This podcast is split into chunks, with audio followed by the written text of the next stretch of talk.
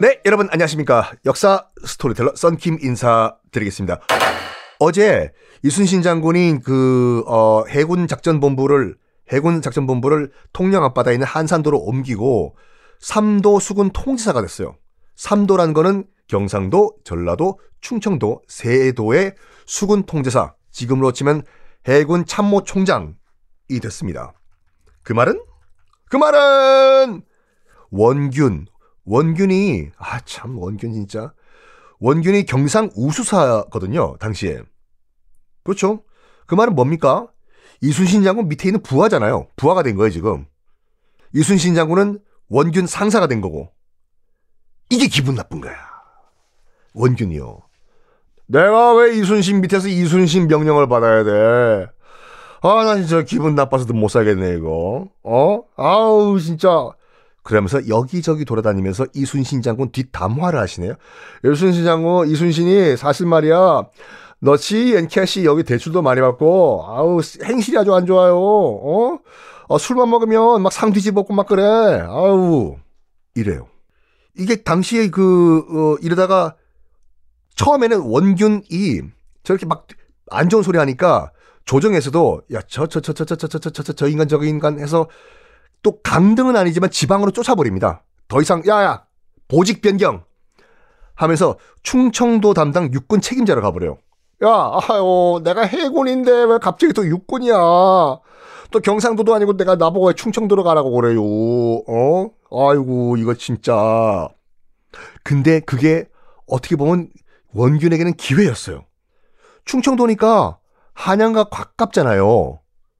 그래서 조정, 그러니까 한양에 있는 정치권과 가까워지니까 슬슬 로비를 했네? 원균이. 그러니까 지금으로 치면 서울 여의도의 국회 이 정치권에 들어와 가지고 가까우니까 충청도는요. 로비를 했어요. 어, 저 김의원, 아, 박 의원, 나랑 이제 여의도에서 한잔 하는, 아, 콜, 어? 슬슬 중앙 정부에 와서 원균이 이순신 헌담을 한 거예요. 거기 저 김의원, 그거 알아요? 저기 지금 저 한산도에 있는 이순신이 말이야 그 조정에서 멀잖아 한산도 어?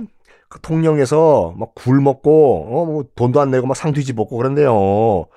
통영 꿀빵 있잖아. 그거 다다그 그 자기가 다그 경영하면서 어? 세금도 안 내고 아우 안 좋은 사람이야. 그게 먹혀버려요. 자 여기 김의원 이거 별로 얼마 안 되지만 그, 아, 그 손주 그냥 그, 그 깎아나 사줘. 아, 이런 말씀안 됩니다, 원긴 장군. 아, 괜찮아, 괜찮아. 내가, 아이, 그냥 가져가요. 손이 부끄럽잖아. 얼마 안 되니까. 그래. 아, 그리고 저기 밖에 있는 그랜저 트렁크에 내가 뭐 사과 박스 하나 넣어놨어. 아, 그 다음에 또 봐, 봐요. 이 로비가 먹혀버렸네.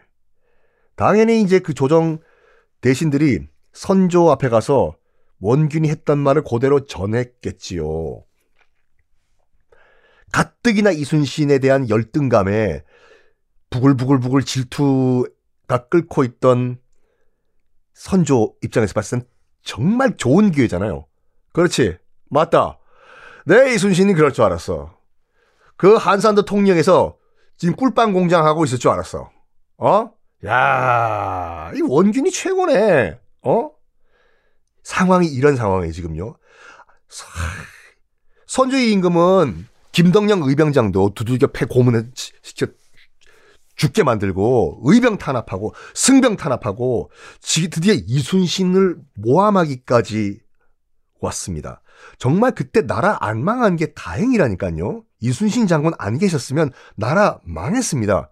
우리가 일본 땅이 되든 명나라 땅이 되든 둘 중에 하나였을 거예요. 당시에. 자, 요 상황을 정확하게 파악하고 있던 인물이 있었습니다. 누군가?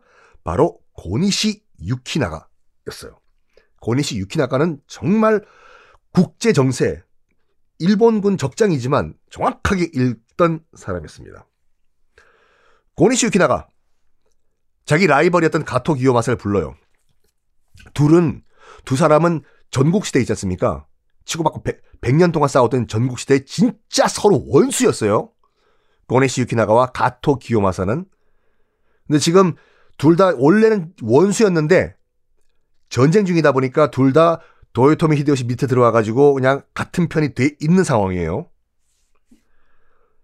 고니시 유키나가가 먼저 이순신 제거 작전이 있다라고 하면서 자기의 라이벌인 가토 기요마사한테 이런 계획이 있다고 얘기합니다. 어떤 계획이냐? 자, 어, 지금 고니시 유키나가와 가토 기요마사가 서로 원수라는 걸 조선 조정도 알고 있었어요. 그렇죠. 전쟁을 지금 몇 년째 하고 있는데 고니시가 이걸 역으로 이용합니다. 요시라. 무엇이라? 가 아니라 요시라라는 첩자를 조선 조정에 보내요. 조선 조정에 보내. 그래서 무슨 말 하냐면 가토 기요마사가 대마도를 출발해서 부산으로 들어오는 날짜를 알려줍니다. 요때 가토 기요마사를 부산 앞바다에서 치시면은 가토 기요마사 일본군은 무너질 거다. 그럼 당연히 물어봤겠죠. 조선 조정이 일본인이니까 아니 왜 일본인인 네가 요시라라고 했나? 왜 그런 중요한 너거들 정보를 왜 우리한테 알려주냐? 에?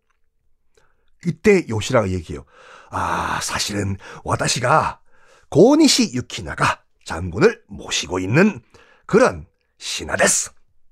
그래서 우리 고니시 유키나가 우리 조선 조정도 아시지 않습니까? 둘이 원수인 거. 그래서 우리 고니시 유키나가 장군이 좀 앞으로 어 펄펄 나시라고 이 기회에 가토 기요마사를 없애기 위해서 이런 정보를 정말 고급 정보인데 우리가 와다시다 씨가 조선 조 정에게 이렇게 살짝 흘리는 거 됐음. 아 그래?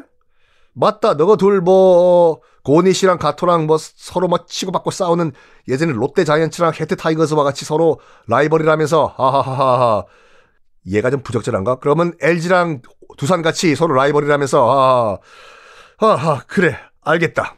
내가 그럼 우리 주상전학기 한번 내가 이 사실을 알리겠다. 해서 선조에게 알려요. 요시라라는 인물이 와서 이런 이런 정보를 흘렸다. 선조 감동합니다. 이 바보 선조가 감동해서 뭐까지 하는 줄 알아요? 요시라에게 벼슬까지 줍니다. 너는 일본인이지만 정말 고마운 일본인이다. 조선의 벼슬을 받아라. 그리고 선조는 이순신에게 출동 명령을 내립니다. 요시라한테 속고 저기 한산도에 있는 이순신은 들어라. 몇 월 며칠에 가토 기요마사가 부산에 들어온다고 하니까 너 이순신을 출동해서 가토 기요마사를 박살내라. 어명이 떨어졌어요. 그런데 이순신은 선조의 어명을 거부합니다. 왜? 딱 봐도 이거는 이간질, 간계인 거 알거든요. 선조가 내린 어명을 이순신이 거부한 거예요. 어명을 거부. 이거 역적이에요. 어떻게 될까요, 이순신 장군? 다음 시간에 공개하겠습니다.